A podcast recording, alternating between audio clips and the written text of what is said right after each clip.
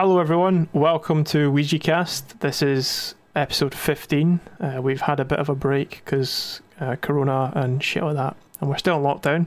I think this is the fifth time I said we've been in lockdown because we've been in Mhm. lockdown for a wee while.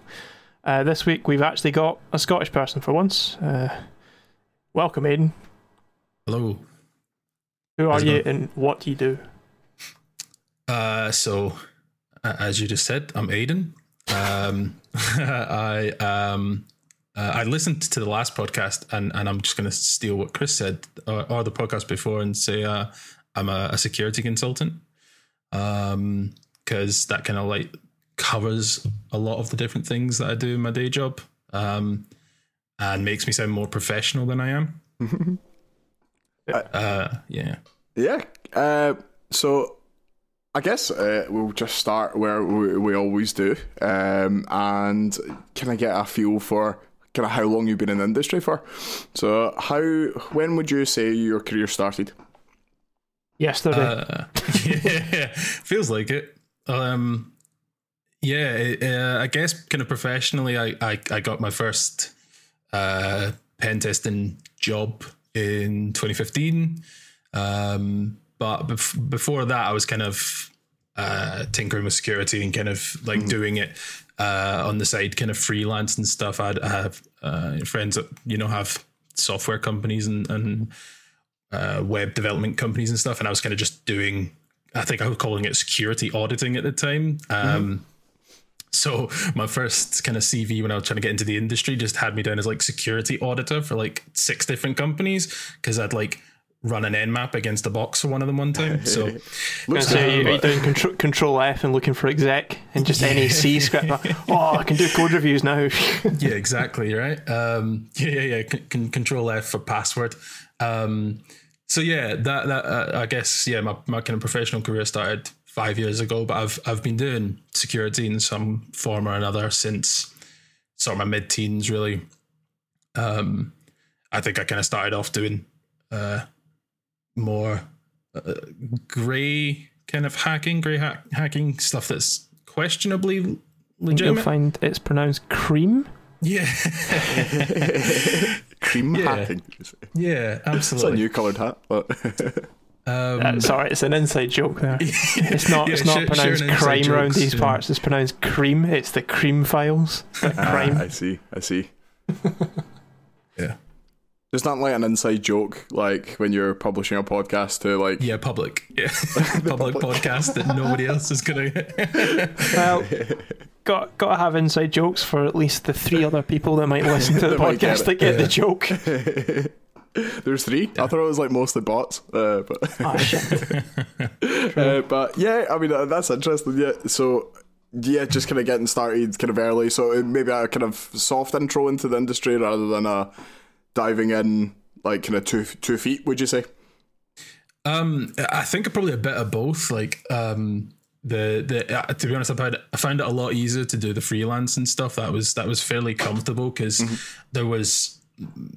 I mean, I didn't have things like authorization forms or like scope letters or anything like that. It was like, hey, can I, you know, run Nmap and Burp Suite against your your your server and your web application? Yeah, go for it. Like, let us know if you find anything. Um, so, I mean, there's there's kind of tacit agreement, but for sure, borderline CMA breaching. But um, uh, uh, yeah, I think then when I kind of got into industry, uh, it was very much two feet in in and right in at the deep end. My um, so I was doing kind of security auditing, um, and wanted to turn more professional. Wanted to get kind of a full time job, and every single place I looked at was uh, fairly keen on on degrees, some kind of some kind of degree or uh, higher kind of college uh, qualification. So I didn't have any of those because I was a layabout, and so um, You're also from the Vale, so it's don't, yeah, blame that's you. it, right? We're known for it. Um, so yeah, when that kind of when when I kept kind of hitting that wall, and nobody even wanted to give me kind of like an internship, I was like, I will work for free. Like I have a I have a portfolio of work. I can show you what I can do. Let me in the door, please. Yeah. Um, and there was such a resistance to it, so I was like, all right, I'll bite the bullet, and I'll, I'll go to university, and I'll get myself a degree, and then I'll definitely get a job. and I went to university and I was super keen. I was like, I'll go to conferences and I'll I'll go and chat to employers and I'll I'll get myself uh, get myself a job. Um, and uh, in uh, February of 2015, I went to uh, Securi-Tay up in Dundee, mm-hmm. um, and just badgered everybody that I could that I could get near.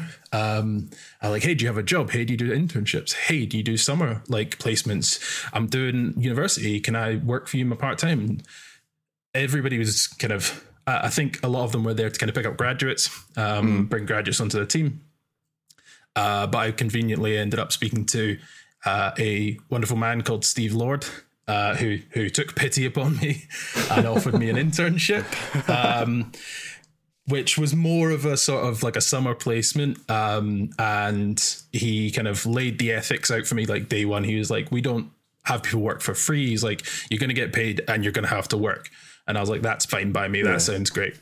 Um, nice. I, so that kind of gave me my gave me my intro uh, in, into the industry.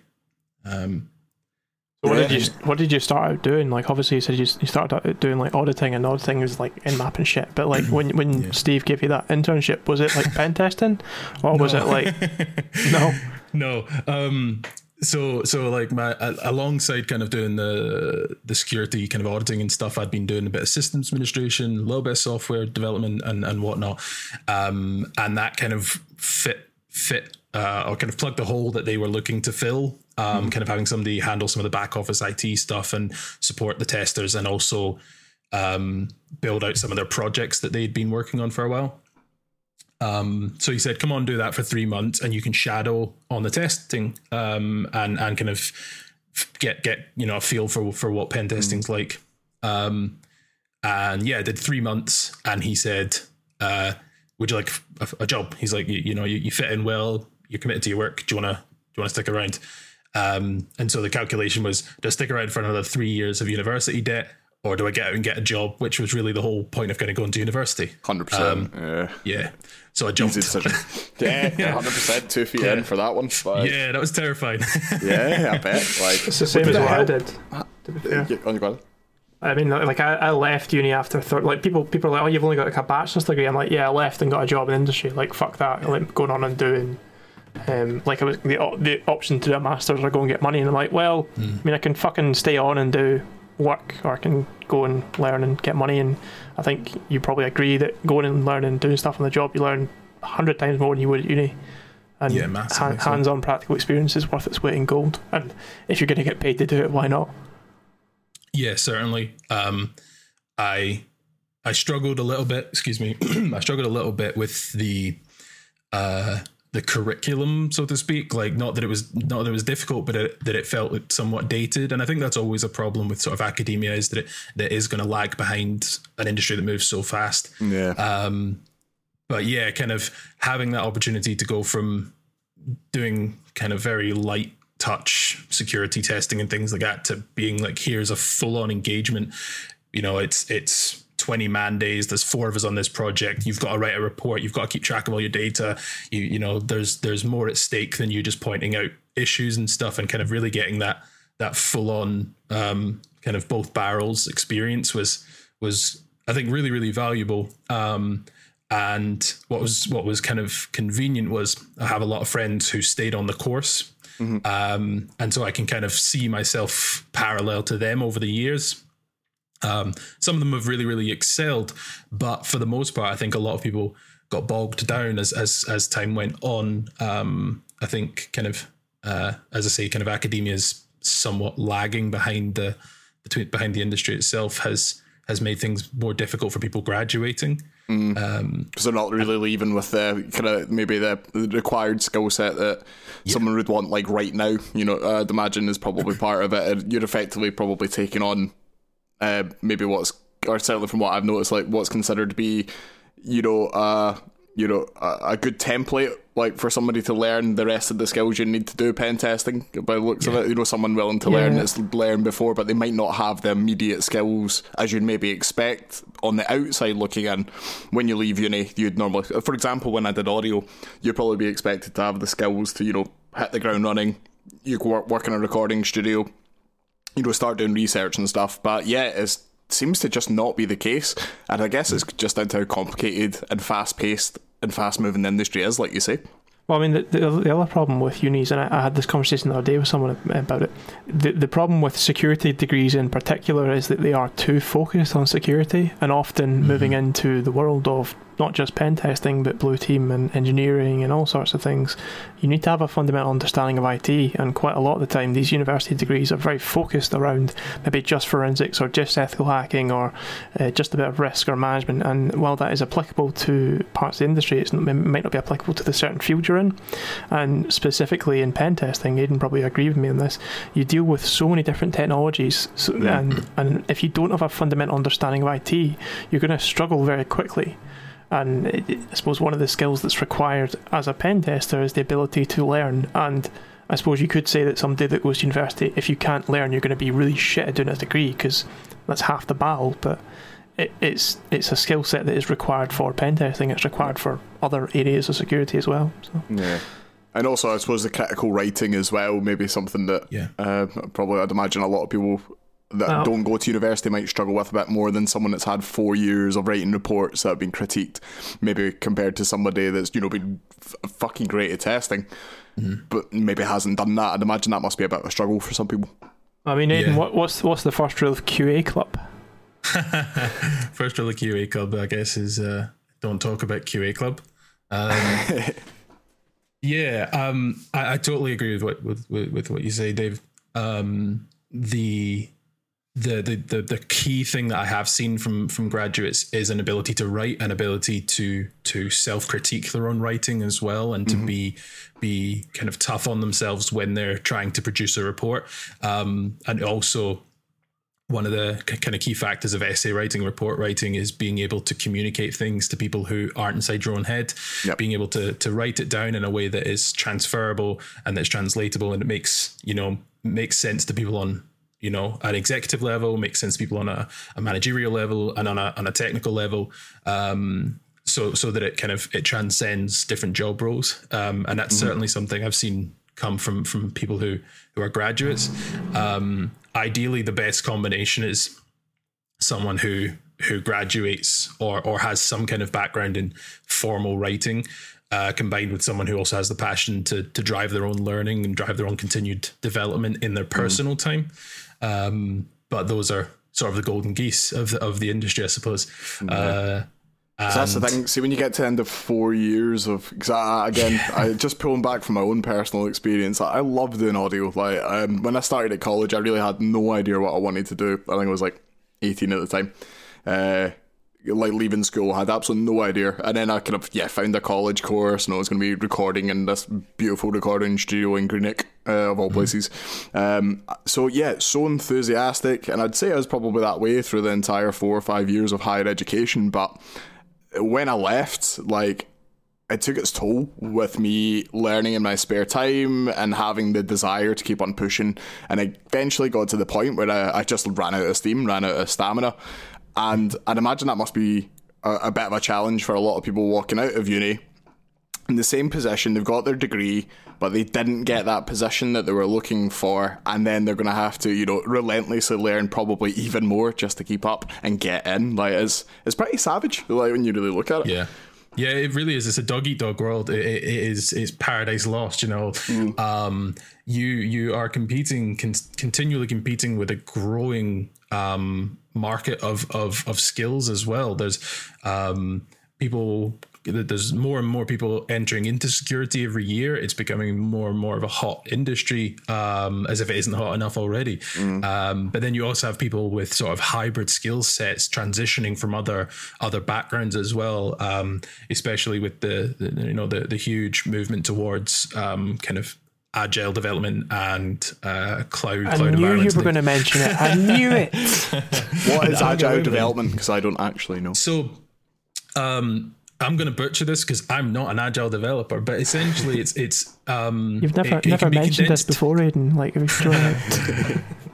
I suppose it can be condensed down into the idea of of moving in a more iterative and rapid fashion. Um, for those who kind of know some of the more historic methods of software development. There's the waterfall method, which kind of goes through several stages from like analysis and investigation through design and implementation and testing and then kind of release. But mm-hmm. there's there's very little kind of back cycle to, to go through that again if you're running into issues. Mm-hmm. And I suppose the idea with kind of the agile approach is integrating more um, kind of iterative steps, more testing um, so that you can identify issues earlier on and then step back and repeat the process instead of continuing forward and doing the full um, process and then coming back. So so it, it, speeds up development and it makes things more more fluid. Um, and you can keep slotting in different bits over and over. So if you need more testing uh, done, you can kind of keep increasing the the number of times you iterate through testing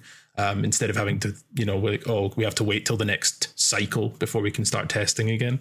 Mm. Um, so it kind of just speeds things up. Um, and then there's a lot of integration into um, kind of methodologies like uh, development operations, DevOps, um, building c- continuous integration, continuous development.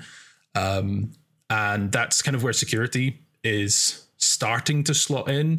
Mm-hmm. Um, there's lots of conversations around things like Sec DevOps or DevSecOps, depending on um, depending on whether you think security comes before development or not.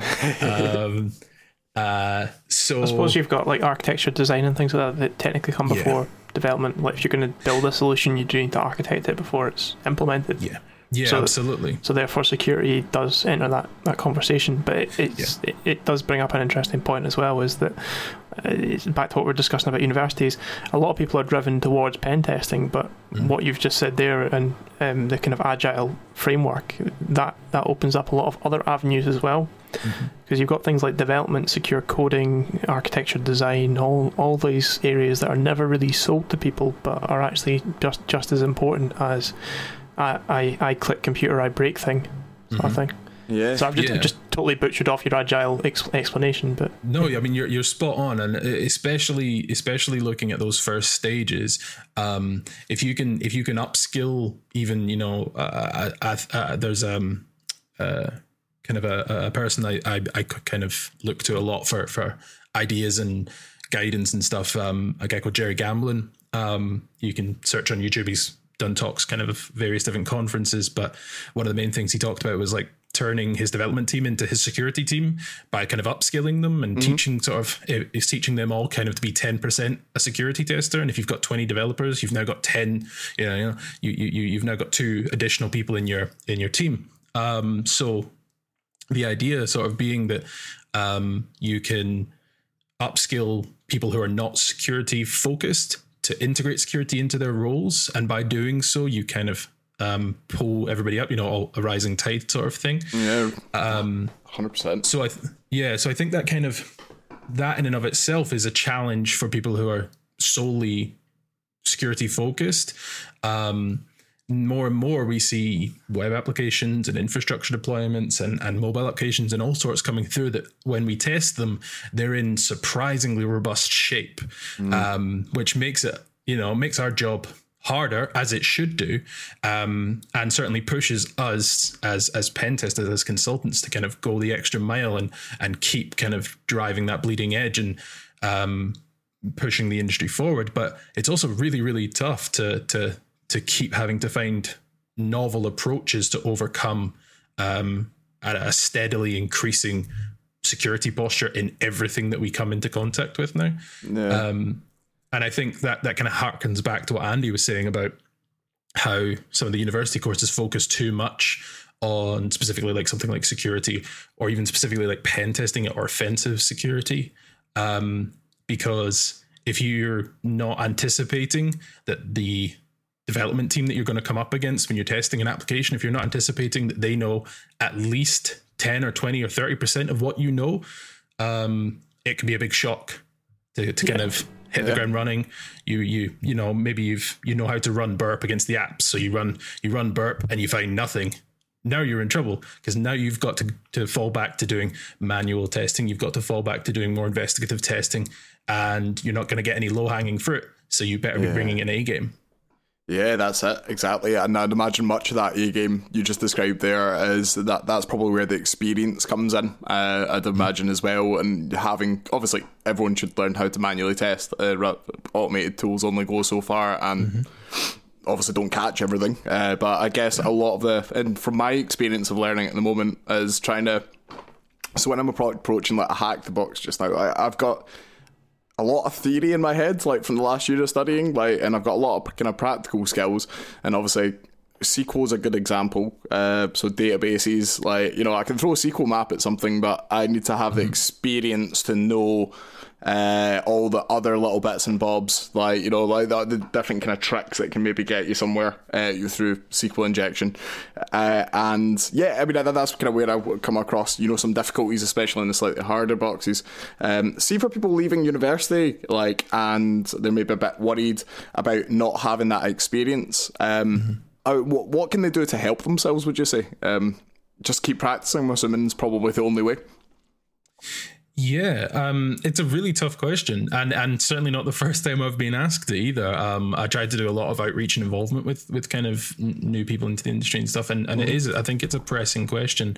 You know, where where's the best place to go to to get those kind of resources to to learn from?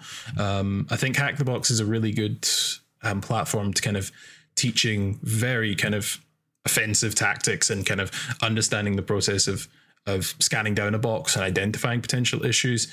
Um, I think there maybe is an over reliance on CTFs mm. in in in the industry in the UK certainly. Um, in they're, they're, not necessarily representative as well. I mean, the, yeah, the, the, the problem hack the box is good from it's good from the perspective it gives you an insight into etherical vulnerabilities and, and quite esoteric uh, situations. Mm. But in realistic terms, you, you you kind of you need to adapt to your environment and yeah. understand how to build them just as you're breaking them. Yeah. On, on, you go. It's just it's just a just a no. It's a fair point, man. But, I'd imagine. Yeah, hundred yeah, percent. Yeah, no, I to- I totally agree. Um, they they they they really aren't for the most part representative of uh, more real world environments and they certainly like i say they they focus on honing offensive skills and they they kind of that doesn't expand your ability to be uh, a, a, more uh, rounded uh, security uh, mm. professional, really, regardless of kind of where you plan on going, whether you end up, you know, going to sort of towards a dedicated red team or something like purple teaming. There you go, Andy. Um, or you heard about our uh, Lord and Savior purple team. um, yeah, whether you end up in pen testing or you you, end up uh, in kind of compliance, GRC, things like that. Whether you end up in blue team, you know, uh, having having a broader understanding of first of all how to integrate with a team, how you're going to work with other people.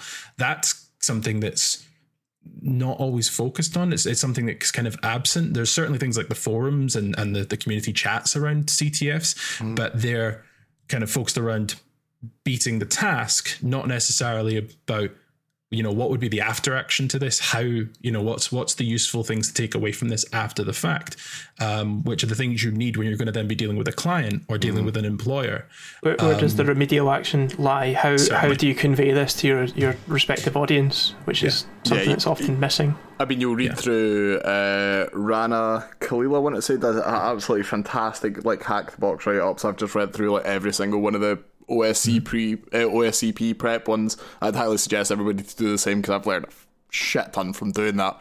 Um, but I mean, obviously that's designed for the offensive security exam, so it is all about the offensive. But obviously, see when you get beyond that, and like you were saying, you're in the workplace and you're having to explain what caused these issues to begin with mm-hmm. to a client, like, and how you get that across to all different members of management, like, and everybody reading your report. How do you fix issues and things I guess you might have broken like whilst testing like as well. well oh, there's, yeah. There's a fundamental thing. I mean, I've only started to. I probably should have realised this earlier on in my career, and it's something that isn't conveyed to people. The one piece of language that everyone across the business, no matter who you speak to, will understand is risk. And if you get to a point where you can convey risk at multiple levels, while it is fucking boring, or it can be fucking boring if you if you don't contextualize it appropriately, um, it is a common language that people understand. If you mention risk to a board, you can contextualize an SQL injection in terms of well, that's financial at risk, or that's capital at risk, or that's potentially availability, and, and then you have things like confidentiality and integrity, availability, all, all that fun stuff. But if you get into a position where you can understand risk, and I mean, risk isn't just applicable to security or IT, it's applicable to real life, it's kind of threat modeling, all that fun stuff. And if you can apply a mindset to that, you can speak at multiple levels, and you don't need to be the most technical person on the planet. I know some really, really talented risk consultants who are security. They understand security, but they're not deep diving into the reverse engineering. They're not writing scripts and things, but they do understand how to speak risk. Mm-hmm. And if there's one piece of advice that I can give to anyone who's loo- looking to get into the industry now is, first of all, go and buy my book. It's fucking great. We plug there. But second of all, understand. Try and understand risk try and work out how to convey it and how to explain it at multiple different levels. And you you won't get it straight away. You might even find it really fucking boring, which I did when I first started. But the more you're in this game, the more you learn that when you write a report, your recommendation that you might you might have like ten findings, and the root cause is like, well, you've got shit passwords, but the risk there is. Well, confidentiality of data that those passwords protect, or the availability of systems if those accounts are compromised. Mhm. So there's there's lots of different angles, and then it feeds into other areas as well. So it's not just defensive; it's looking at it from the other side. So, um, like DevSecOps, uh, security operations, like blue team, red team, purple team, orange team, all the fucking colored teams, the rainbow. The rainbow team. Aiden, Yeah, um, I think I was just going to say, like, so we're just Andy's talking about risk uh, Sure. and obviously explaining that. Um, have you got any kind of novel uh, kind of moments from your career of the way you've explained risk to a client, like other than obvi- Uh-huh. you give them a report? But have you got any times where you've either wowed someone or done something particularly interesting to prove a point? Is that something that even happens? Um, I think it does. I think I think we're probably. I think uh, certainly. Mm, I, I'm. I tend to be reticent to talk about times where I've gone off book and been like, right, I'm going to do something here to demonstrate just how bad of a situation that this really is. Um, but it does. It does happen, and sometimes you have. You, maybe you, you have one of two kind of situations often like where you either have a very stubborn client who refuses to listen or you know you can always interpret that as you haven't explained it correctly. Um, or or a client who who's struggling just naturally struggling to understand what it is that you're that you're trying to to convey to them. Um, so um, yeah I, I, I think a fairly uh, fairly uh, simple kind of example was a, a web application test where they had um, an issue of iframe injection uh, and they kind of said, okay, that's cool. There's an iframe, like that's you know, it, it- it's on a publicly accessible um, path on on the web application. Uh, you could inject um, any arbitrary URL into the parameter that it accepted, and that would then be put into the iframe. But you could break out of the iframe and, and modify it by introducing HTML tags into the parameter as well. And I was like, okay, how do we how can I really show this to them as something that is is a real risk? Um, and it's it's a fairly simple kind of concept. Like I grabbed their login page, um, pulled the source code from it, made so it looked intact, um, and hosted it on uh, a, um, a public facing web page, um, and did the iframe injection um, to to the to the publicly facing web page. So when you went to the URL that included this iframe injection, you would essentially get shown uh, the login page that's sitting on my machine on my my server. So I can then capture it, replay the login so that they get redirected and logged into the right place. But I'm capturing the credentials on the other side. Um, it's nothing particularly you know mind blowing, but that was enough for them to to kind of really take notice and say, oh okay like that's that's a little bit more than you could just put funny pages on our website Yeah, Like, they've contextualized tr- it. Yeah, into, Ex- exactly yeah. because it's a trusted URL, and for the most part, it, it's it's going to get past their their email filters because it's their own website. Um, and for the for most people, they're going to look at it, see that it's their own trusted website, you know, customer.com or whatever, the bits after the the paths after a great deal of users really won't pay attention to that, and certainly enough won't pay attention to it that it's a it's a serious enough yeah. issue for sure yeah and just showing them that i guess like is, is much more visceral like you know like this yeah. is what someone probably will do like if you don't fix yeah. it yeah absolutely and and i think kind of harkening back to to to, to what andy was saying again um, about conveying that risk to the customer I could quite easily have written up that finding and said, iframe injection, this is your CVSS score. Here's me injecting, you know, example.com into your website, bish, bash, bosh, done. Like, and that would be a, ultimately a serviceable finding, but it's not a great deal of use. It doesn't have a great deal of utility to the customer. Um, but if, if I can show them I can spoof their own login page and make, like, uh, on my own site and make their website show it, it it's only an extra bit, like a small bit of effort for me to to kind of exert, but it, it makes such a huge splash, massive um, impact. Yeah, yeah, and it. It, it, contextualizes the risk to them as well because it means that like if you didn't inject it example.com often you'll find that developers go well what the fuck does that mean realistically yeah. like how, how is that a problem to me but the fact that you've taken essentially well social engineering it's phishing really mm. uh, embedded a, a credential harvester and then you can use that in all manner of ways, and then they can understand that better, and they get more of a, a realistic understanding of why something that would be, uh, well, typically a lower medium finding, you can actually, well, they, they, they can put the risk either higher. It depends on what they factor in the business, but it could be a higher risk to them than you would initially highlight it as. Yeah, and I think the other combination to that was that the, I think in order for it to have, have worked, actually there were there were kind of multiple other sort of parts working at the same time. They didn't have CSRF protection.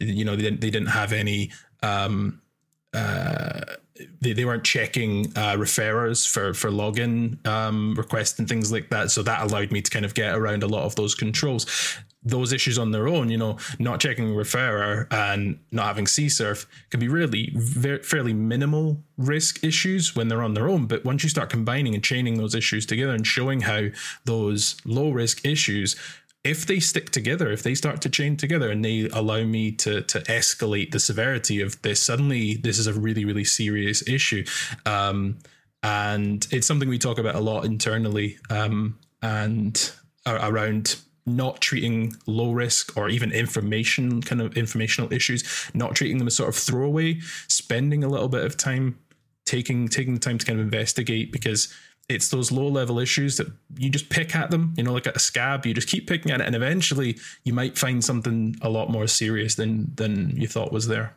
Well, you look well, at a puzzle to begin with, like you know, mm. uh, like uh, just a jigsaw puzzle, like, and it looks like a massive mess, mix mash. But I suppose when you start kind of putting all those pieces together and you start seeing a bigger picture, and you've suddenly got tiny issues exponentially becoming, you know, mm-hmm. big ones, and as an individual vulnerability, that might not say, I guess, the full picture about you know what that could be used for combined with other ones present. I guess. Yeah, yeah. I mean the, the, problem is as well with um, I mean the, the thing that Aidan is referring to, one of our um, mutual colleagues, uh, is is quite He's, uh, he's quite a fan of looking through in informational risks in Nessus, so Nessus being a vulnerability scanner. Mm-hmm. And those informational risks quite often can become critical risks quite quickly. Mm-hmm. There's one, for example, that affects, I think it's uh, Cisco Management yeah. Engine or Cisco yeah, Management something. Yeah, it's the, the Smart Install. That's the one. Um, yeah, so essentially there's the um, several Cisco devices uh, come with a, essentially a plug and play functionality where they expose uh, a port that you can connect to and and um, it has a TFTP server, um, and so you can you can pull down uh, um, uh, pull down the config of the device. You can also modify and re-upload the config to the device. Oh shit! Um, yeah, and there's there's a little Python script that'll do it that's been out on the web for for for ages, and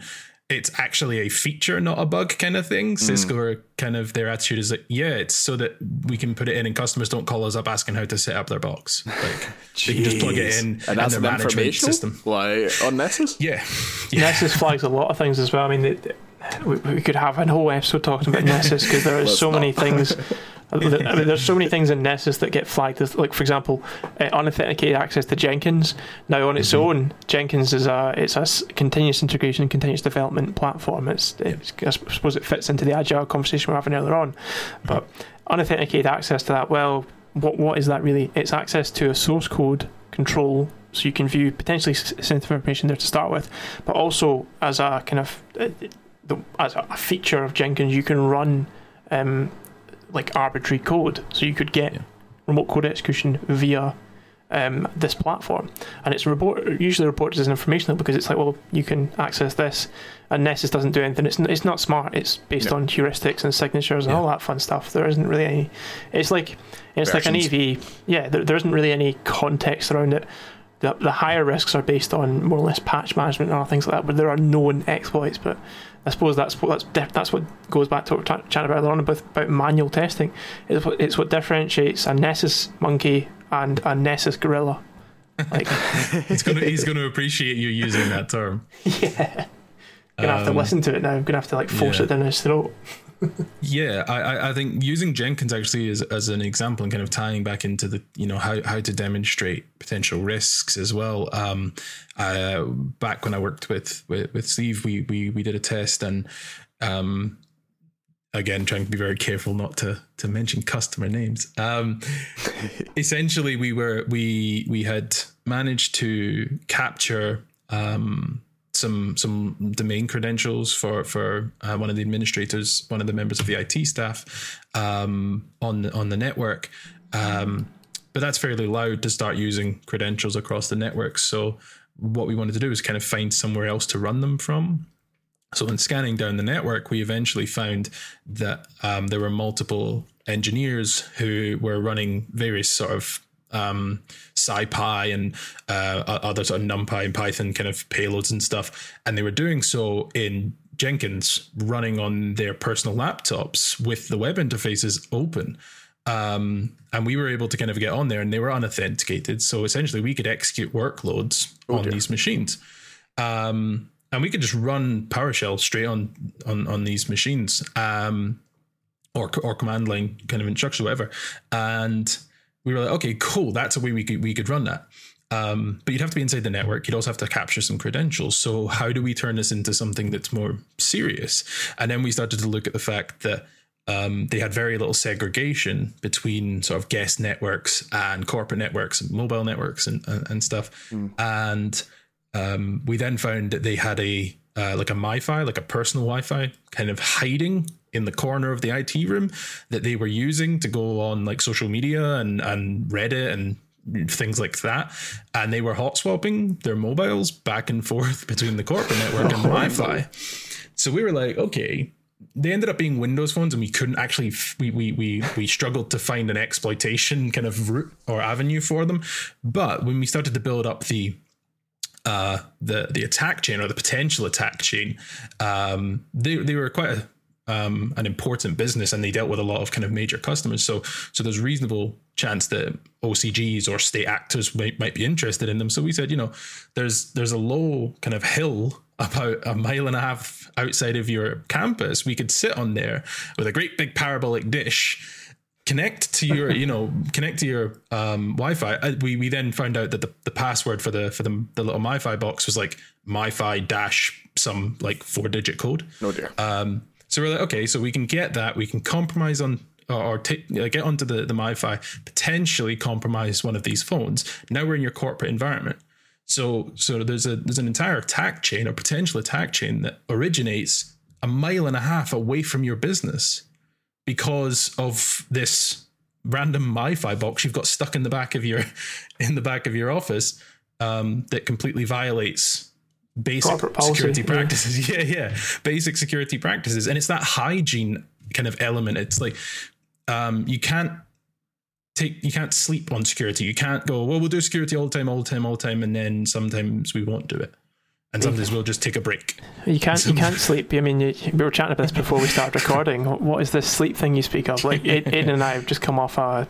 I can't really deep, dive too deep into it because it's still ongoing, mm. but quite an interesting engagement, and whereby I was working double shifts and if, sometimes triple shifts, and Aiden would be like, "Well, the guys would start chatting about me, but I'd still be awake because mm-hmm. I don't sleep."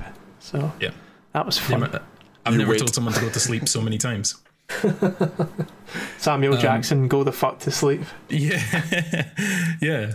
So yeah, I think I think kind of contextualizing that risk by I think it's a really tough thing to do, and the only way to do it is to kind of um, begin to develop real world scenarios or somehow put it into a quantifiable um, value. So so there was a talk at 44con a couple of years ago by um, a guy called uh, I'm going to butcher his name, um, Charles Vandervoort.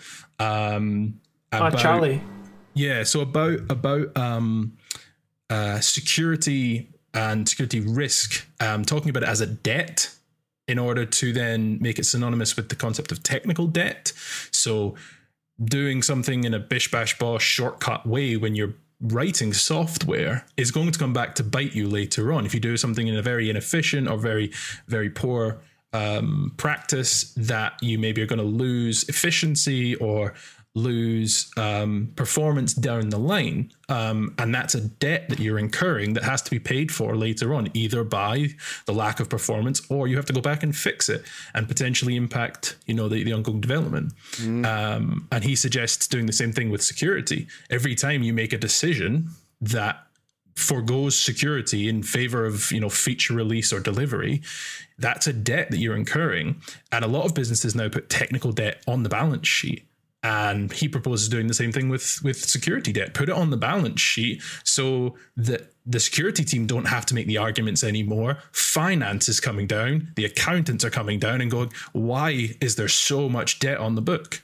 And yeah. and then it makes it it forces the rest of the business to buy in.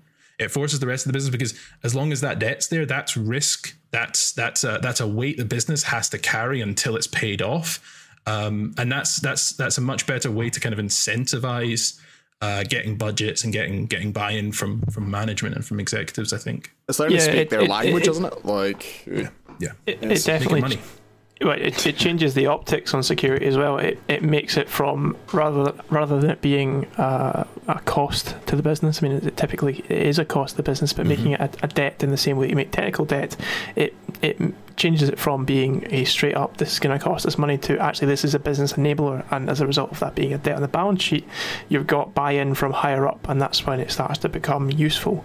And the, the discussion of security on its own is something that I mean we we could speak for hours about it, and realistically, as soon as you mention security to people, um, they they turn off. They they're just mm-hmm. not interested because security is it's a dirty word. It, it is. I mean, it's not something like fuck or whatever else. But it, if you mention it outside of no, I mean seriously, if you if you mention security in a business to people who don't work in security, ah, instantly see fuck.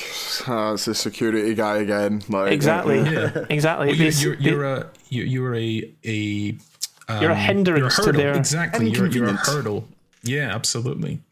Um, you're you're asking them to redirect uh, money, time, man hours from from releasing features which have a tangible, profitable outcome potentially at the end versus me saying i'd like you to not make money please and do this thing otherwise we're going to lose all the passwords or we're going to get breached or you yeah. know any any kind of thing like that and, and it doesn't matter how how hard you appeal to reason, how hard you appeal to emotion, how even how hard you appeal to authority. It it makes no difference um, because on the balance sheet you are a loss. You are a loss center. You cost money. Mm. Um, I mean, your, your your objective as well. I mean, the thing that it, it, does. I mean, a lot of this, these discussions eat back into previous conversations that we've just had. Um, mm. Students when you're joining an industry, when you're joining a, a company, the thing that you need to bear in mind is your your role isn't to make a business more secure. It's not at all. Your role is to help the company make more money. Like people don't care about security realistically. They care about how they can make money more efficiently. That's applicable across all industries. It's applicable across security companies, consultancy, banking, finance, oil and gas, everything. It's all about money. The the the world is driven by money. It's a capitalist society, and I'm not going to d- dive into the politics behind it. But the security by by doing security efficiently, you allow the company to make more money efficiently, and therefore you make money, you make bank, you can go and live your life and doing things. And yeah, yeah it's it's important. But so, it's it's also an important mindset that people need to understand that you're never as hard as you try, you're never going to make a company more secure if you don't have the fundamental understanding that your role isn't to do that. Your role is to help them make more money more efficiently. And mm-hmm. the moment you understand that, the moment you become better at what you do. Speak their language. Exactly. Yeah, certainly. Um, I mentioned it before. Um, Jerry Jerry Gamblin talked about it uh, and said essentially the same thing. He said, you know, you're you you don't work for a security company. You you work in marketing. You, you you work in marketing security as a as a good thing for the business, as something that makes the business more successful. And if you are a roadblock, they'll go around you if if you you know if you implement more roadblocks they'll continue to go around you and and i think any business you can see that especially when we do tests if we have a pre kind of test conversation with, with developers or uh, engineers and we go okay where where are the bodies hidden they'll tell you they'll tell you where all the bodies are hidden uh, because they they put them there. They intentionally did things they knew yeah. were, were in violation of security policies, Created and they will tell you. Yeah, they, they, with no hesitation, they'll hand over the goods. Um, so so it, the the evidence is there. If you if you if you make it difficult for them, they won't they won't do it. So you you need to market security to your teams, to your superiors, to your management. Uh, you're essentially your job is is to pitch security as a it's a little bit of money now to save a lot of money in the future. Oh, definitely. I mean, the the um, talking about hiding bodies and things, not actually not actually going to go and kill people. Where's this going? One of, one of the discussion points around uh, you have with clients often, or I find I have with clients more and more, is you've got. So you, I mean, security is never ever a solution. It's always a problem. Always, like you you can have usability or you can have security. You can't have both. And it's a problem that we have time and time again. And it's what I've seen a lot with companies whereby they've got best practices on code builds, they've got good password policies, they've got good patching, they they do vulnerability scanning. But then they've got some fucking idiot in IT who installs TeamViewer and domain controller, and then you've just lost all of your credibility straight away because you've got all these secure practices, but it just takes one fucktard to fuck it up, and that's. technical technical language. I was going to say, is that a technical term? I think so. Yeah. Does this go on like your summary on any of your reports? Like, well, in or is that a, vulnerability or a risk? Keep it. Well, yeah. The, the, the, biggest. The, this is this is the first rule of QA. no this is the first rule of QE. Have a look for where they've gone. I'm fucking sick of how stupid this person has been time and time again. Like I keep testing this thing and they keep messing up. And in QE, yeah, you've got to go through and make sure they haven't left that in. Well, well, one of my colleagues uh, actually, you, you, I was, I've been on the phone to him every every night the past couple of weeks he was he was saying I, I can't wait to queue, like read one of your reports and just read the, the first line of each um, sentence because it's going to spell out cunt. I was like, what, what what makes you think I haven't already done that? And he's like, oh fuck. Amazing. Yeah. I, so I think I think the kind of the key takeaway really is that that we have to see security as a collaborative process, and that's why I think um, being really proactive about trying to integrate into these modern styles of development and these modern, you know, practice and processes on on the, the project that I'm working on just now that that wraps up tomorrow. I've been on uh, morning breakout calls with with the development team every day throughout the test, and it's been incredibly valuable. And there's very little resistance from them once I you know spend ten minutes kind of explaining what I've found, identifying the issue, identifying the potential risks, and and also trying to come up with solutions as well. Like that's that's another part to it. When you're testing these technologies, you have a sense of, or you have a certain responsibility to learn them to at least the level where you can make kind of useful recommendations about how they might go about doing things in a different way that's more secure mm. because otherwise they're going to have to figure it out and given that they didn't do it the first time it's very unlikely they're going to do it this time if you just go it's broken fix it you, you so, need to put you need to put yourself in an educated position i mean yeah. it's it's something that you see time and time again where you every diff, every every what I'm trying to say here, every different job that you do, uh, like in a pen test, you, you are learning different technologies. And if you can educate yourself to the same baseline that the developer is operating on, but you can look at it from a different angle, because mm. that's that's why we were brought in. We are third party validation. I mean, not not just Aidan and I. I mean, security consultants in general are third party validation. You might have a shit hot developer in house, but it only takes a second set of eyes to go, well, actually, you could have used this function here instead of this, or you could have used um, secure dev random instead of just like pseudo dev random, yeah. and uh, just having that like that logical kind of adaptable mindset is it's well that's why we're brought in to do what we do. So and that's why we're not not Nessus monkeys. Yeah, the big thing. Well, I am a bit of a Nessus monkey for the most part, as a, I do do cyber essentials. But I was just going to say I've had um, just today finished up a job. Uh, obviously, not going to be saying who it is, but um, I, I, over the last year, I think when you start out, it's quite easy when you're talking to clients to kind of get a bit of the fear because you're worried about not knowing as much as them about their network, you know, and being able to have the language to be able to have that those important conversations with them and getting important uh, across important points. Um, certainly, a, a, year in, uh, at least into this specific role for me, um, I've found communication's obviously always key for everything, but see, really getting on board with someone on the other side of the phone, like your client um, you, for one, getting comfortable talking to each other just over the phone, you know, as a kind of general chit chat. Right? And if you are talking yep. to them every couple of days and you're building that rapport with them, um, you know, and like you say, when you're asking when the bu- the bodies are buried, like they're going to be seemingly far more likely to kind of have a, you know, a really good chat with you about it if they kind of know who you are what you're about, why you're approaching it, how you're approaching it, and getting across that you're there to kind of help them. Um, I had a great experience just dealing with just one guy at a company, and yeah, it, was it was been fantastic uh, because at the end of it, um, you know, when you're kind of tying everything up and you realize kind of how much you've went over and you've given across some valuable information to them. Um, and yeah, yeah, for us, since we do annual renewals, it's kind of that way like, cool, look forward to talking to you next year and we'll see where we're at and we can progress what we've done now, see where you're at then and push forward. Uh, great job satisfaction. I had a great day today for that. Hmm.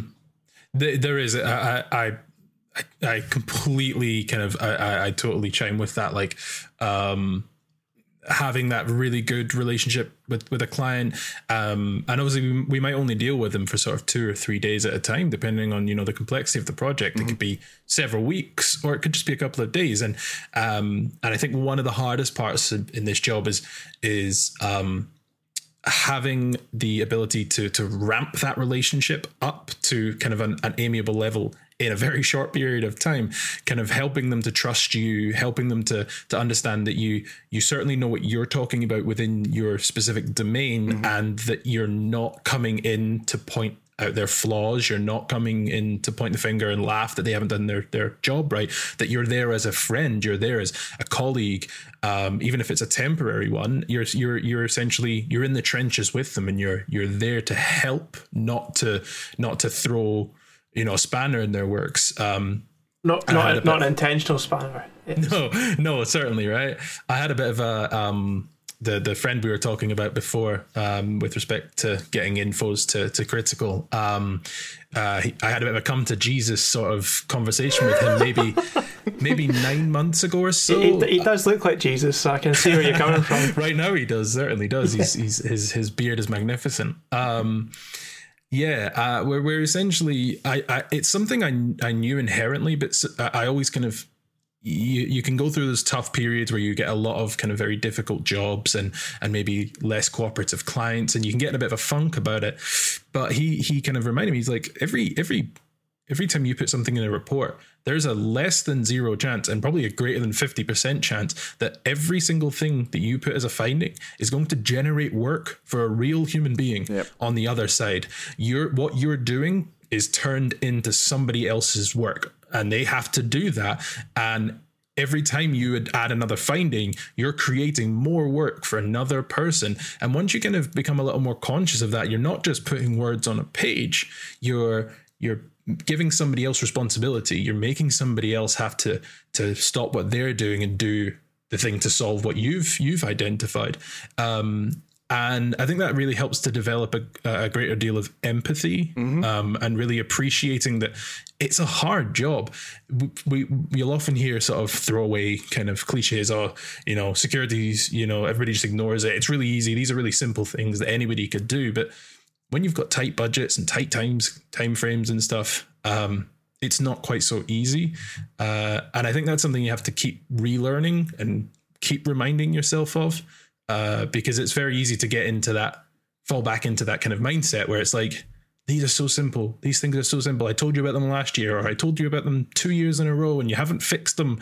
Um, when you um, when you see it, I mean, as well, when you see it from the other side, I mean, so if you ever do mm-hmm. things like incident response or even just internal security work, you see that while you you may have had a company that's been pen tested day in day out, week in week out, year in year out, and they have the same findings, but they have unfortunately the same fundamental flaws and it's exactly what you're saying there. It's it's a lack of budget or it's a lack of prioritization. I had a really yeah. serious conversation with a CISO once and he said I've got X amount of budget for the year and you've you've brought me three problems but I only have enough budget to allocate to fix one of those problems. And the problems were poor poor password policy poor patch management and increasing the security team. And he was like if you were me what would you, where would you spend the money? How would, how would you increase that and that is an ultimatum because mm-hmm. they are three things that need to be fixed. And I mean, you could do it over a three year period, but they, to to an extent, they are three immediate risks to the business. Yes, I suppose you could you could substitute the fact that um, adding more staff, uh, you can do that over a longer period of time. But to correct the other two issues, you would need to hire more staff to do them. So it's it's a That's chicken and an egg thing. Yeah, and it's yeah. a very difficult thing to do, and it's certainly something that I find pen testers and consultants in general sometimes don't think about. They they just a lot of um, I mean not not just colleagues but people that I've spoken to in the industry in previously, they, they, will do reports and they, they kind of it's almost like a competition to see how many findings you can get in a report. And I'm like, yeah, just have take a step back and look at that, right? And if you're getting that report, you've got four or five issues in here. What's the root cause? Right, the root cause is poor patching. Why have you got four or five issues in here? Why don't you just yeah. make it one issue? And the root cause is you you have a less than ideal pass, patch policy. Therefore, you need to apply these specific fixes. But it's not a case of applying just the, the, the knowledge base of the, mix of KBs. It's a case of a fundamental issue with them, how, how your patching policy operates. Yeah, the. Is your patching yeah, if you if you if you go if you spend your life, um, I mean, I was having this conversation earlier on um, with a couple of guys, not even related to security, but related to budgeting. If you go around applying plasters to things, you're only fixing small problems. You're not actually fixing the fundamental um, kind of core issue. Now, the topic we were discussing, which um, you, both of you will know about, the Rest and Be Thankful, is a road that goes from Arrochar mm. to Dunoon, and year on year, for those of you who are not aware, it's a, it's a road that runs through a valley, and year on year we get heavy. There, there's heavy rainfall in that area, and there are landslides, and the road gets wrecked, and it closes for multiple weeks. And uh, one of the guys I was chatting to was like, "Well, the reason that that happens is because they only have the budget year on year to fix the the, the small things. They don't have the budget to invest in putting like uh, was it preventing like sta- the slides basically preventing the slides stabilizing the soil planting trees putting in like foundations they don't have mm. that money because it's going to cost them billions of pounds to do whereas they can probably af- afford to spend like maybe 100 or 200,000 pounds a year to to apply these quick fixes and it, it will cost them a longer like a, a, a, more upfront cost to save more money in, in the future yeah. and if people start to take that understanding and apply it to the way in which they recommend things to clients clients can then start to prioritize how they allocate budget and then how they fix things. And once you understand that, you're you're you're going to be a great consultant. Mm, that's yeah. that's my that's my life advice for a, a Thursday. No, that's great advice. Like, I'm yeah, sitting on board as myself. Yeah, uh, just a wee bit going back, uh, or just uh, as you say, we were just talking about um, you were having a conversation not to do with security, but it was kind of linked. Um, kind of similar. There's so many skills that we've talked about tonight, like the kind of empathy thing you were talking about, Aidan, like um, you know, uh, kind of getting on board with people. These are all skills that you don't Uh, need to be in security to learn. Like you probably didn't 100%. learn them in security. So if you're at university and you're studying away and you've got a kind of part time job, you know you, you do have a platform to test a lot of these you know kind of skills yeah. and get better at them. So when you do leave and you hit the ground running, you're more personable. You know you got a whole side to you that someone can't rush to learn. You know it's a learned behavior yeah. and it takes time. So you know you're working on your skills constantly, like, and always keep that in mind.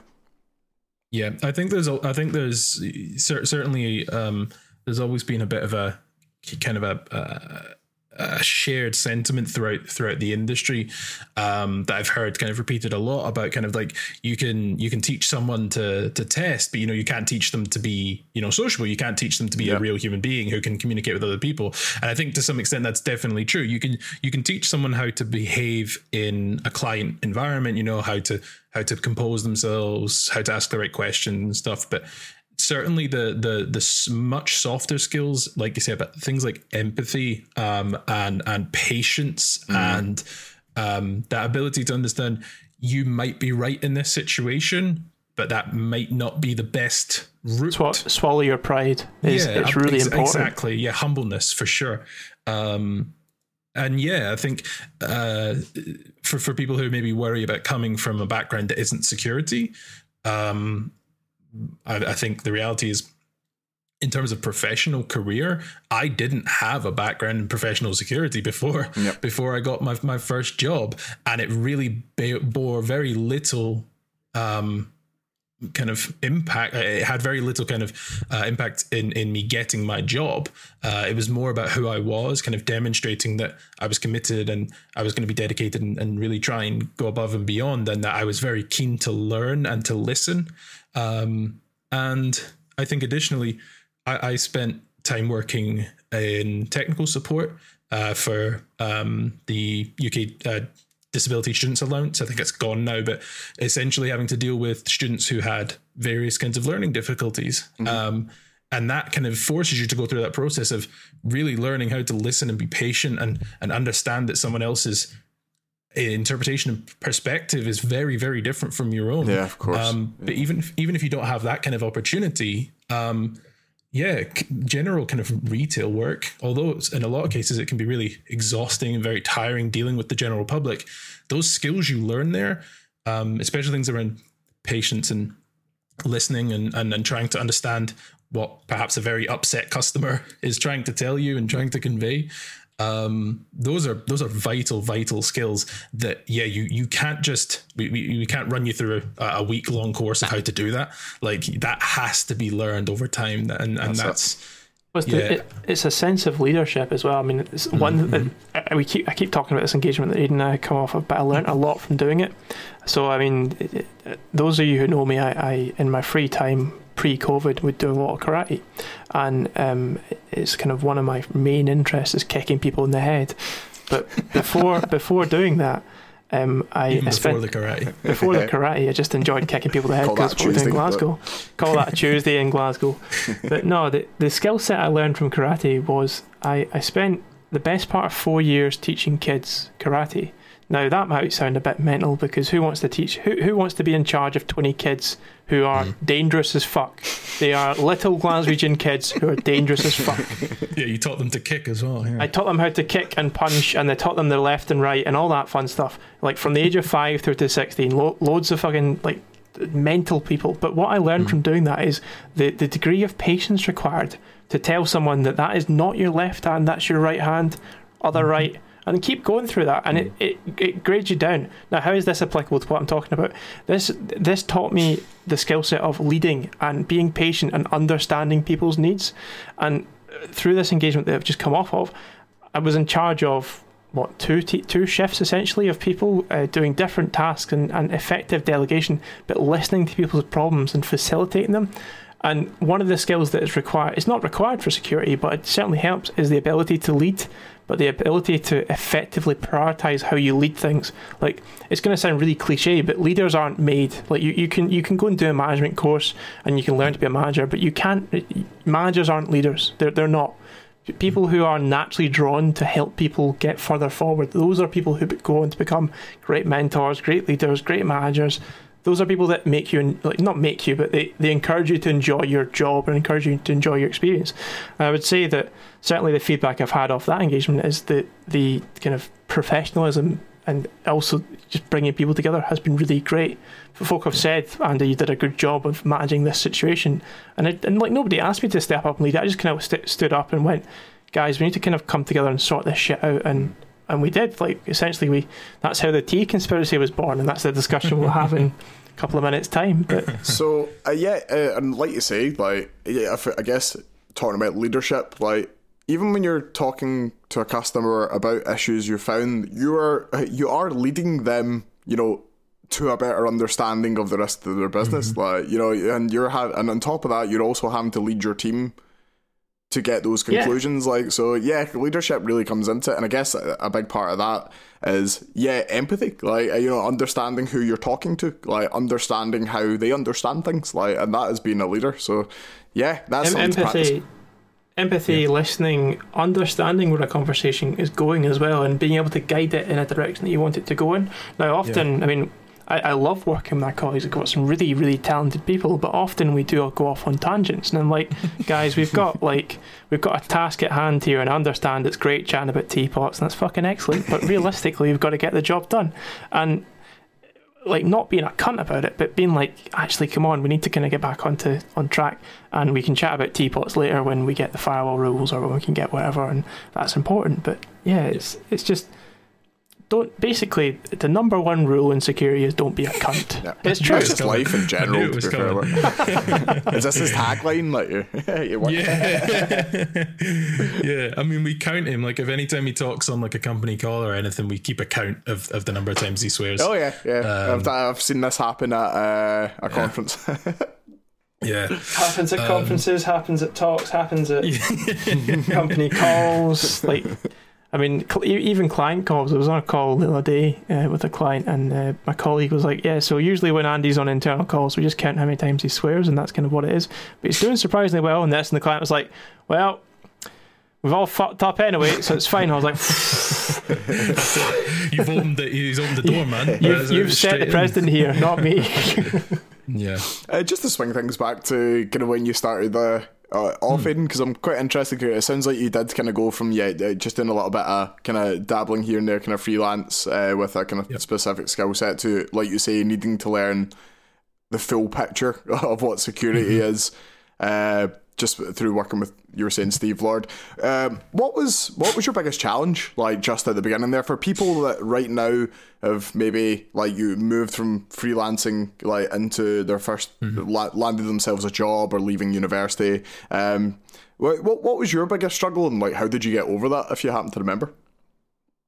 That's a good question. Um, I think, to be honest, I don't think I could condense it into like kind of Nah, one, one, kind of one problem. Really, I think, yeah, I think there was, there's a, like I say, there's, there's, there's a lot of challenges. I think to being a consultant. Um, it's not to you know not to make out like oh it's, woe is me it's, it's so tough like but certainly like learning learning how to communicate more effectively it was was a real real tough thing i think like the first report that i wrote um I kind of got lots and lots of praise about my technical content, but then anything kind of management or executive focus, my, my, my summaries and stuff, it was like, yeah, you, you wrote this for the, the, the dude that built it, not for the guy who pays the bills. So you need to go back and rewrite this and it has to get higher level and you have to learn to communicate more effectively to somebody who doesn't have your technical acumen and who has an acumen in a different space that you don't have um, and and try to understand what they understand so that you can you can you can talk to them in a more effective way. Um, yeah, and that's that's a really really difficult problem because there's there's like I say you you can go through things like retail and stuff and learning to communicate to people and understanding them, but but trying to communicate something you know very intimately like a very technical problem and turning that into something not simpler but in different words. Um, that's a really really tough challenge. Uh, and frankly it took practice it took like writing a report about seven or eight times going back and that was just like final revisions like sending them back like not the millions and millions of mini revisions in between Yeah. like writing it and going no no no that sounds silly writing it again and going i've used that word like eight times no no no no i'll write it again i'll write it again So Um, hard, like it really is. Like, Oh, it's so difficult. It, it, it really is. Um, and and also in the same respect, like you might convey something that the, the the other person entirely understands,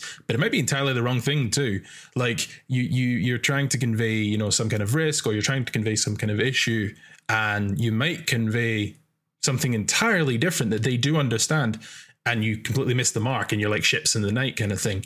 Um, so knowing as well that you're essentially going to write this and you might never talk to the person that's going to read it. So you might never have time to clarify or explain what's going on. A lot of clients won't come back. They'll kind of maybe be a bit intimidated by by the content of the report and stuff and maybe think, oh, I don't want to ask those questions. I don't want to seem stupid or I don't want to seem uninformed or or or not knowledgeable. So yeah, that's a really, really tough kind of uh, bridge to to to cross. Um but it, it- it's one that really just comes through practice.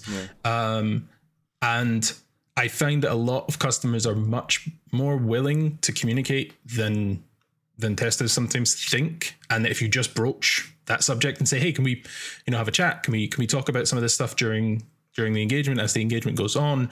And like you're saying, you know, try and build that rapport and get that understanding. It makes the end kind of job of writing the report and writing those summaries so much more um, so much easier, but also much more valuable because you have in your mind the kind of things that they want to know. Yeah, for sure. Um, There's some job so satisfaction there, like and Yeah. knowing that you're delivering something that's you know actual. Yeah, they, they, they, want. They, they give a shit about something Yeah. they probably Yeah. dreaded for you know weeks before it, and then actually looking at it and going like, oh wait, right. So yeah, stuff might be shit, but you know. Mm-hmm. I'm now. I've got the confidence, like having spoken to somebody that knows kind of exactly what they're talking about, and they spent some time uh, that they'll be able to fix it. So I guess that's a relief for them, as and you get some enjoyment too. Yeah, absolutely. Um, and I think uh, also something that I think probably a lot of us deal with, um, kind of overcoming your own ego. Um, that's a that's a really really tough problem, and something I don't think a lot of people are willing to talk about. That they have big egos. Uh, I think there's a lot of kind of comments thrown around that this is a very egotistical industry, and there's a lot of big Ma- characters. massive. Yeah, I mean, Um, I'll be I'll be the first to admit I've got an ego. Absolutely, like I, I- Yeah. there's, there's no hiding it. But it's it Yeah, it's a it's, something a double edged hard. sword because it's having an ego is useful, but not being too egotistical is is also Mm-hmm. an applicable thing you need to do. Having an ego. Not not being like oh fucking Billy Big Balls over here fucking swinging it about, but Nobody Or- or apart from swinging- people from Scotland's going to understand half Say that Billy Big sentence. but it's very true i think um you know learning learning to to kind of compartmentalize and and to suppress your ego a little bit because it, when you're when you're the longer you spend in the industry the, the more you commit yourself to the role the more you learn the more you try to perfect your craft. Um, and i personally i do see it as a craft. I see it as something i try to refine and, and improve and and perfect every day. Um, while you're doing that, you might get praise. And praise is like a real, genuine double edged sword because, in the one hand, you're like, oh, that's awesome. Like, I actually got recognized for mm. all this hard work that I put in. And then on the other hand, you're like, oh, I'm really good. And despite people, you know, like I'm someone who's personally very self critical, but when someone goes, good job, I might not outwardly acknowledge it, but inside I'm like, yes, I did it. I've, I've done it. I'm good at the thing. Um, ob- obligatory Andy mention just just in, in news. yeah. Um, so so I think tempering that um, as you go along, like acknowledging that praise is is good, and not a lot of people get it as well. Like I, I think that's also something that's a bit of a problem um, that we don't have great feedback cycles in the industry about you know t- t- telling people when they're doing a good job and and kind of reinforcing good behavior and good good kind of attitudes and activities and stuff. So. Um, yeah, tempering that over time and, and trying to keep your ego in check is is a is just as much of a full time job. Um, Be mindful of your of your actions and the Totally. what happens due to your actions. Like you know, uh, Yeah. yeah, hundred percent. Because you could probably quite easily. A lot of people go through life um, and. You know, they, they might be naturally good at speaking to people, but that doesn't mean you can't get better at it if you maybe just pay a pay a little bit of attention. And that applies to me as well. Uh, that's not my ego getting in the way. Like eh, I'm hundred percent can be an egotistical prick at times, um, and ha- you got to keep track of it. Like you got to be mindful of it. You Yeah. got to be mindful of the words that are coming out your mouth and how they how they affect things.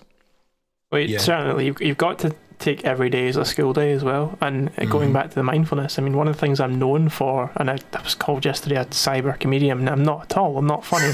I don't know anyone who thinks I'm funny. That, that fuck knows. But the the discussion around my brand is I'm known for being offensive, and it's something that.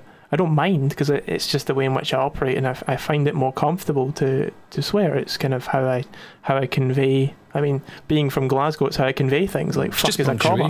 Punctuation. It is Yeah. punctuation, but people who are maybe not quite from the same area don't quite get that, and they do. Mm. They get offended, and that's that's their fucking problem. Like that's I'm not going to be dropping f bombs in a client call anytime soon, but like, I, I, I will No, I say mean, one thing: you made a it's- brand out it's of it, not- and it Absolutely. works. Well, it fucking works. but it's not something. I mean, so the, the thing is as well. It's it's not something that I do all the time. I don't I don't swear on client calls. I try and keep professionalism as much as possible, unless the client sets the precedent because they are the leading room. the conversation.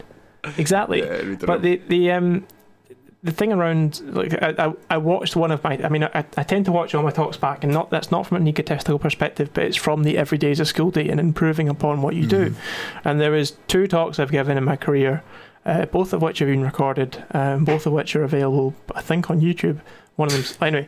Other Um, video streaming sites are available. other, other video yeah, Anyway, but they are the only two talks I've ever delivered where I've not sworn. I actually I tell a lie. The, the Bloodhound one, I swore under my breath on a lapel mic into the microphone. Didn't realise it was a lapel mic, and everyone fucking heard it. I was like, oh fuck, oh fuck, it's a fucking lapel. Oh bollocks, and then just yeah, it went a bit tits up from there. yeah, yeah. And I then- think. Uh, oh, sorry. I carry on. The, the, the, the last bit and the other talk I gave was was pre-recorded. It took me 14 attempts to record the talk without swearing because it's it's just so natural. And then and then I gave a talk two weeks later to school kids and used used fuck used fuck and I forgot that kids find it funny when you say fuck. So, so yeah.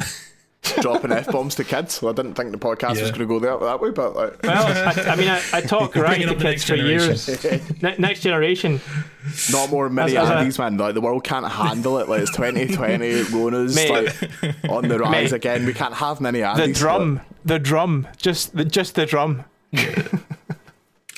yeah so i think i think certainly ego is is certainly one of my biggest personal challenges and something I, I've, I've dealt with since since day one in in the industry and it's something that you you constantly have to to to stay aware of Check. um particularly particularly uh, uh, you know relating back to communicating with with people effectively communicating with clients communicating communicating with people on different levels um is the other person that you're talking to probably knows a, a huge amount about stuff you don't know.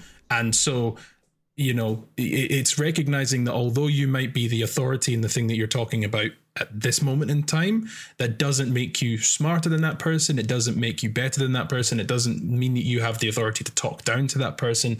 You can't act like those people are stupid or they don't know what they're doing or that, you know, they're in the wrong job or anything like that. And I think that again all ties back into that that empathy, you know, maximizing your empathy and minimizing, you know, that that that um, um kind of uh demonstration of your ego, so to speak, Yeah, you know. no, hundred percent. And do you know what I really like about this podcast? Like, no, quite often we will kind of go into a lot of kind of technical stories, you know, and we will talk a lot about, um, yeah, that the actual technical side of security. But uh, one thing, as a beginner myself, like you know, to, to a degree, like um, these aren't things you read about. Like these aren't the things that I've been in any of the certifications I've been working towards. Like maybe they are there and I've just not seen them, but you know it's not. But yet they seem so important to getting that final job done. Like, um, and I think yeah, I, I've, I've I've liked this cast for that reason because these are things I think people should think about. It's things I should think about as well. Like and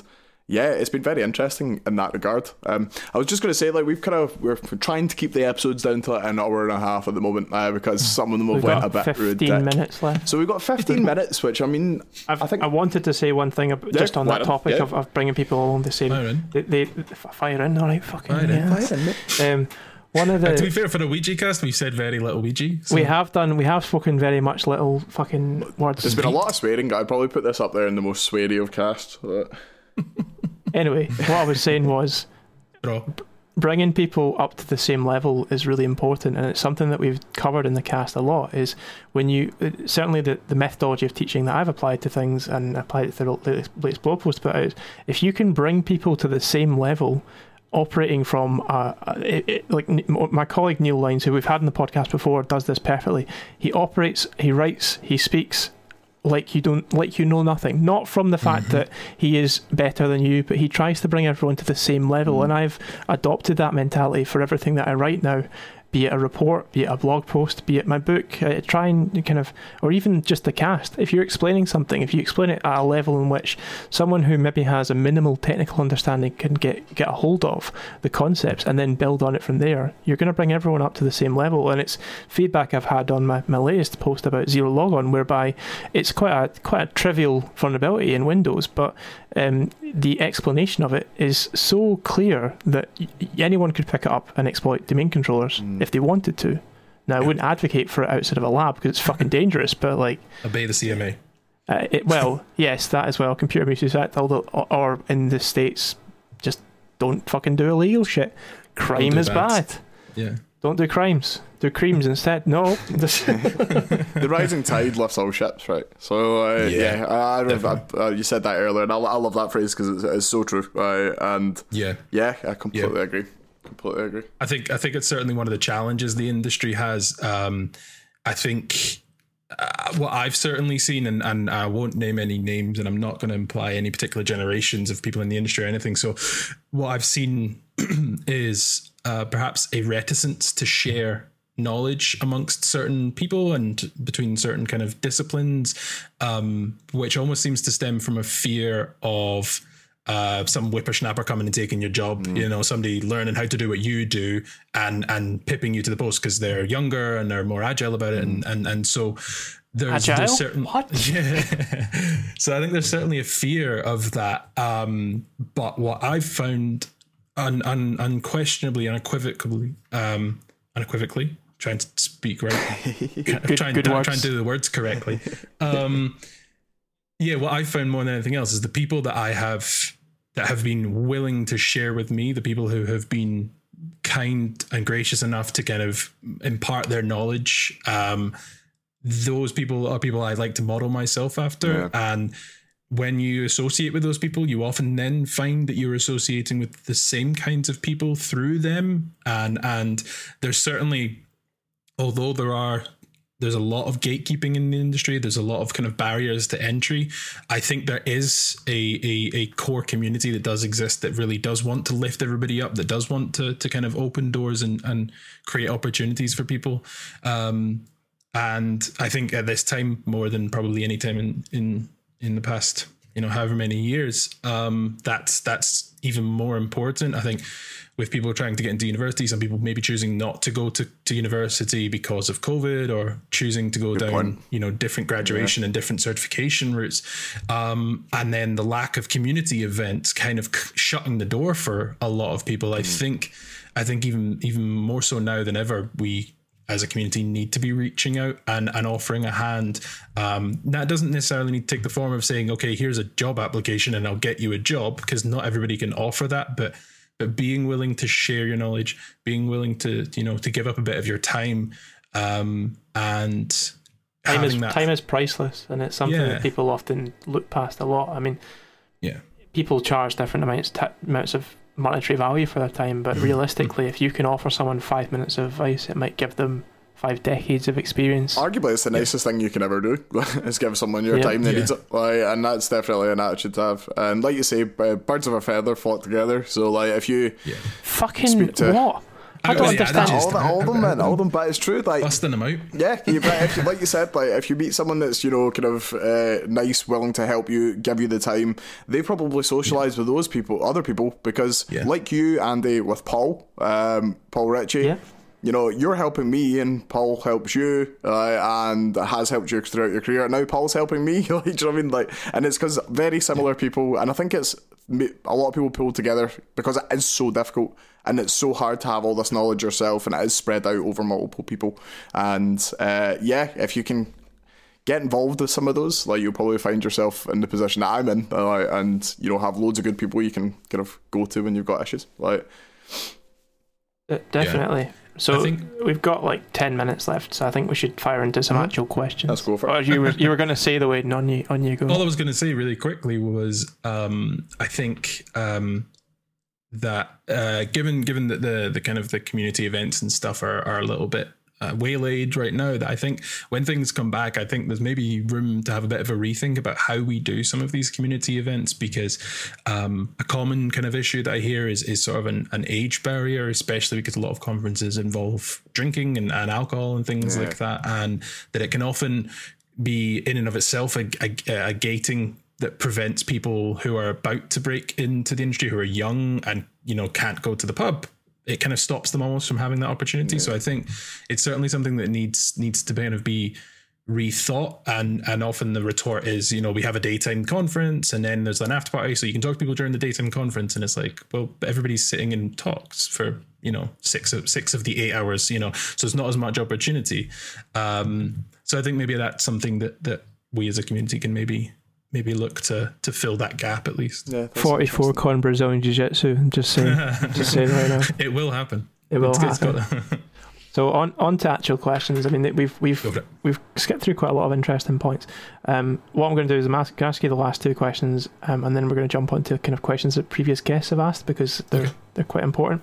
Um, so, um, all the things we've discussed today. What what are your plans for the future? Like, where do you see yourself in like five, possibly even ten years time? Yeah, um, I think the answer to that question changes every day. Um, uh, I find a new thing that I, I, love, and I'm like, oh, this is so interesting. I'm so excited about this. I'm going to go and do that. Um, I, I, can be, I think, on a day to day basis, I'm pretty fickle about it. Um, thinking about it more seriously, um, where I'd really like to transition to probably is uh, maybe an internal security role, or or maybe um, at least a blue team role, or sort of externally consulting in blue team kind of stuff. Um, I think experience in offensive security has been really valuable, but I, I often that there's there's sort of a um, a sadness, I guess, in in going and testing something and not getting to see the fruits of your labor, not getting yeah. to see the outcomes. I can imagine. Um, yeah, and, and often as well, testing something and coming back and nothing's changed and feeling like you've kind of done a, a good deal of work and you try to commit to your craft, you try to, you know, do something really, really well and it almost falls on deaf ears. So I think maybe in in a more internal role, there's there's greater opportunity to at least to see some of the some of the the value of, of your of your work. And I know that's not the case everywhere, and I know everywhere has its you know every, everywhere has its, its good parts and its bad parts.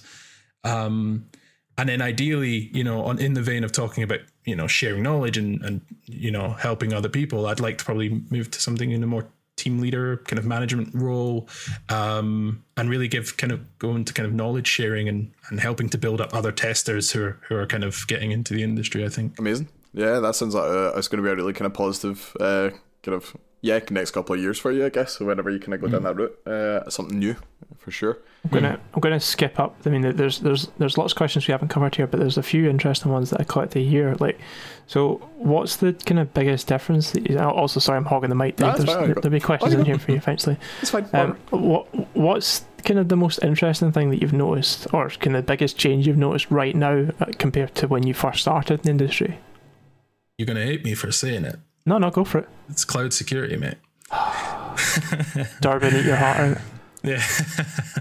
Yeah, I think I think the migration to off-premise, um, you know, s- software as a service, platforms as a service, infrastructure as a service, um, it's been you know gradually happening for for well over a decade, really, but it's it's certainly accelerated in in in the past five ten years. Um, so I think yeah, I think that's definitely the the, the most significant change. I think as to go with that. Um, there's a lot of traditional technical expertise that's trying to manage very modern, very novel technical architecture and and and uh, platforms and things, uh, and that leads to a lot of kind of great confusion. Um, can kind of be boiled down to we're seeing kind of an old traditional network being shoved into the cloud and nothing kind of being done to integrate it with the cloud platform, the cloud service and stuff, mm-hmm. um, which I think is really positive for or I suppose really beneficial for the security industry because it's there's a lot of room there to come in and help and, and advise. Um, but I think also that it also means we have to be cautious. Um, isn't, isn't the cloud just somebody else's computer? it's just it's just someone else's computer. Yeah, I think we need to be cautious because of the way that that so much stuff is moving to these platforms as a service and infrastructures as a service, and things like infrastructure as code um, and containerization um, means that a lot of the more traditional testing techniques are ineffective. You know, scanning a box that's only up for ten minutes is is kind of a moot uh, practice. Um, so you have to learn how to review infrastructure code instead, review Ansible scripts or Terraform, and and so yeah, I think that's definitely the biggest the biggest change, and and I think there's a lot of resistance to it. Mm. Um, and and it's something that people really just need to embrace. It, it's coming, whether you think it's a good idea or not. It, it, it is going to have a a, continually dramatic effect on on the way we do what we do. Uh, no point burying your head in the sand on that one. Like it's coming. Like, sure. and yeah, yeah, the sooner you get on board with it, you might just be one of the people on the bleeding edge. And yeah, yeah, that sounds like a good space well, to be honest. I wouldn't even just say it's coming. It is, Is already yeah, here. exactly. It is It's al- al- already Yeah. here for a lot of companies. I mean, I hate, uh, not not even hate to say it. I mean, cl- cloud cloud isn't something that I have a, particularly massive interest in, but we do use it a lot in red teaming, and, and threat actors are using it. I mean, everyone everyone's using the cloud or some form of cloud computing, be it like AWS or Yeah. Azure or, or Google Cloud or any really any VPS provider, technically speaking, is a cloud provider because Mhm. you are operating on their infrastructure, be it your own dedicated server or a, a virtual private server. You are using shared infrastructure, which is what the cloud is essentially. It's a fancy way of saying cloud infrastructure with various other things as a service. But yeah, I think people will get tired of the term cloud eventually, and we'll just start calling it like shared infrastructure or or something like that. pu- Um, public, there'll a- private cloud, all, all that fun stuff. There's, Yeah, there's so, yeah. so much, so much um, terminology behind it w- w- that yeah, confuses people. But the, the core, the core of it is it's someone else's computer, realistically. Well, if anybody wants to give themselves a heart attack, they can go and have a look at the um, uh, the Cloud Native Computing Foundation's landscape.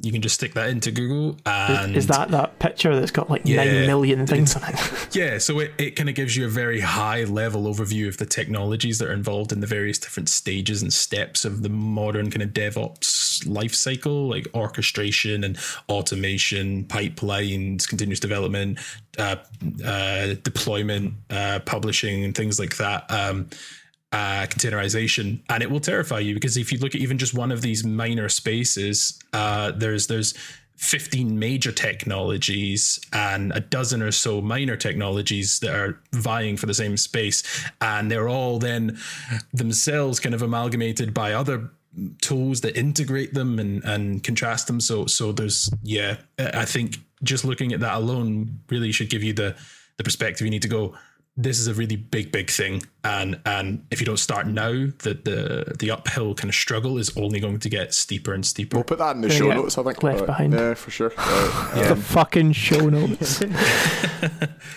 no, so so skipping skipping on to the actual questions. These are questions that previous guests have asked. I'll let Dave ask them because I've kind of been doing all the speaking. No, on no, you, no, on no, you, you've been- pulling your weight, pulling your weight.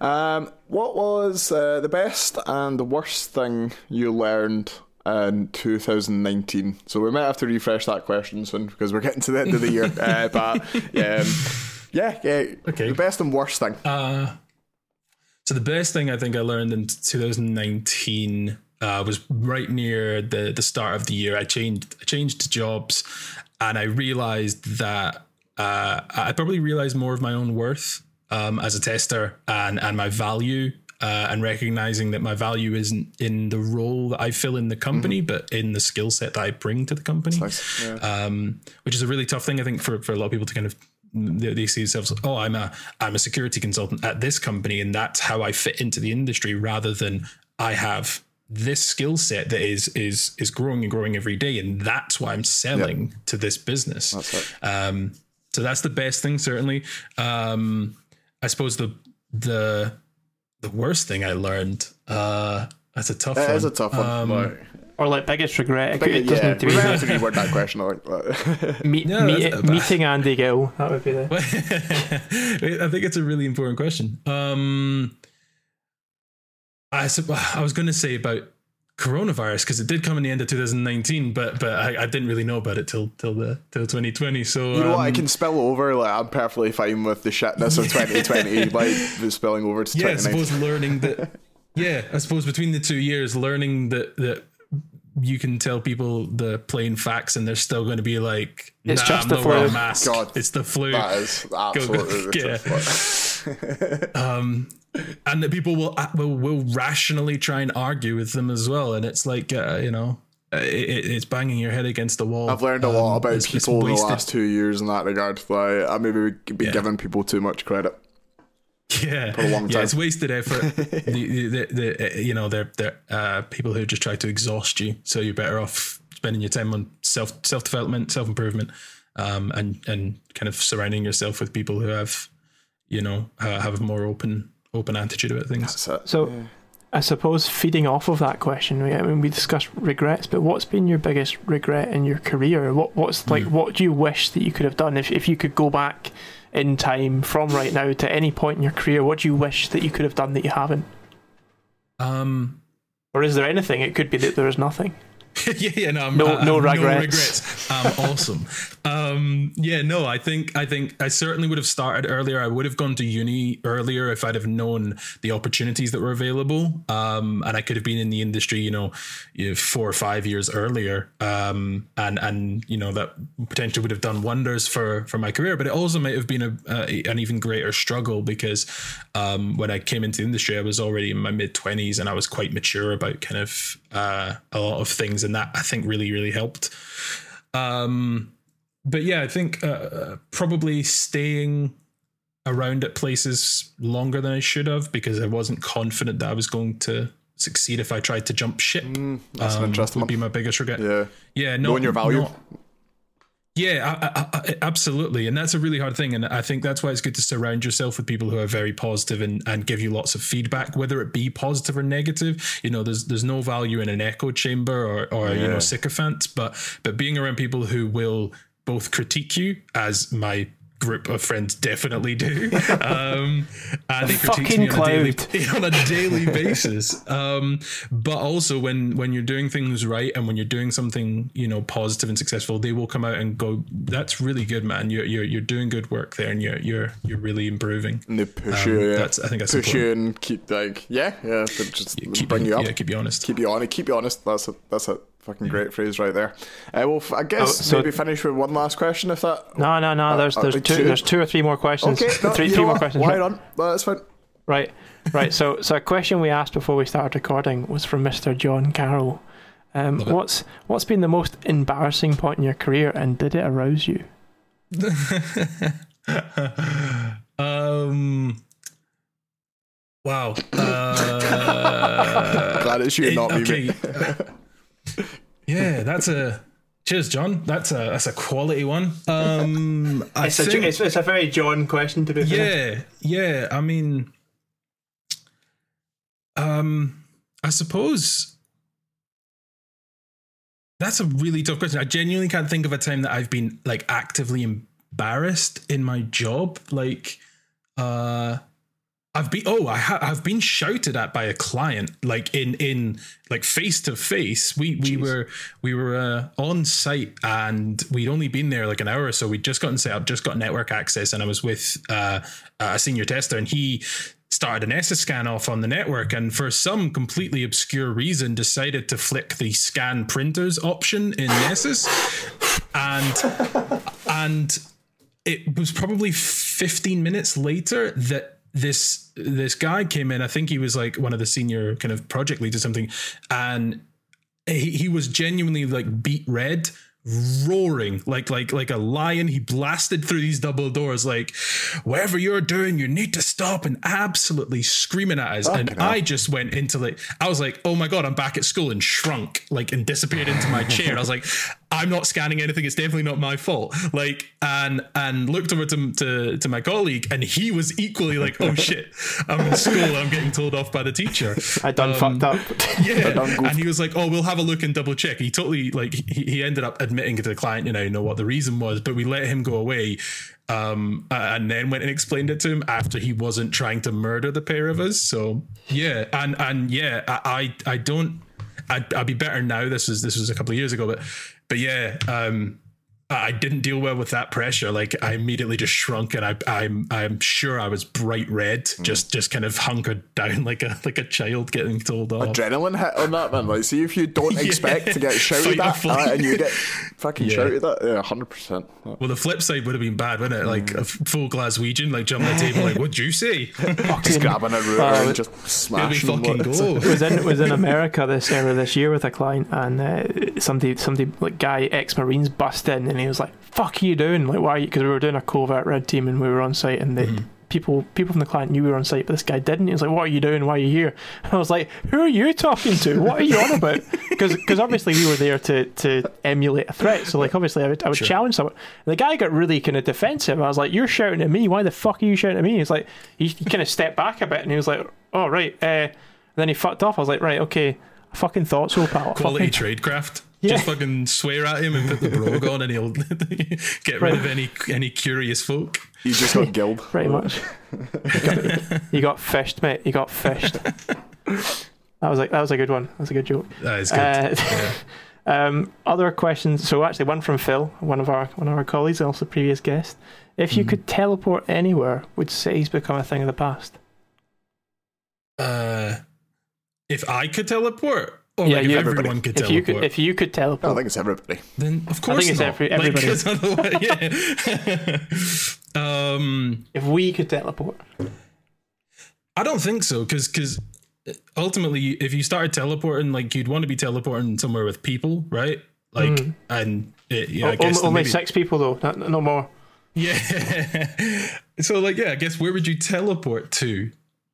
Like, if it wasn't a place where there's other people, and then what's you know what what what's a big group of people eventually called? Like, you know, once they've built houses and stuff, it's a city, right? So, yeah, I don't know. I guess I guess it would be very different. Um. Uh, but if everybody could teleport, it kind of almost defeats the purpose. It's not quite so unique. I suppose you could just teleport wherever you wanted and chat to people you'd never chatted to before, but Yeah, it'd be Just teleporting it- straight into like Fort Knox. Like it's pen, pen testing would get a lot fucking easier. I'm sure. But That's that's but that's crime, Dave. Come on, Creative for the it's gold, creamy. mate. Cream. Sorry, that's cream. Another question from Phil that was asked on Twitter. Something about teapots. What's your favorite teapot? My favorite teapot is my teapot. Um, that took the better part of two weeks to arrive because uh, the online e-commerce site, which will remain nameless, absolutely balls it up like three times.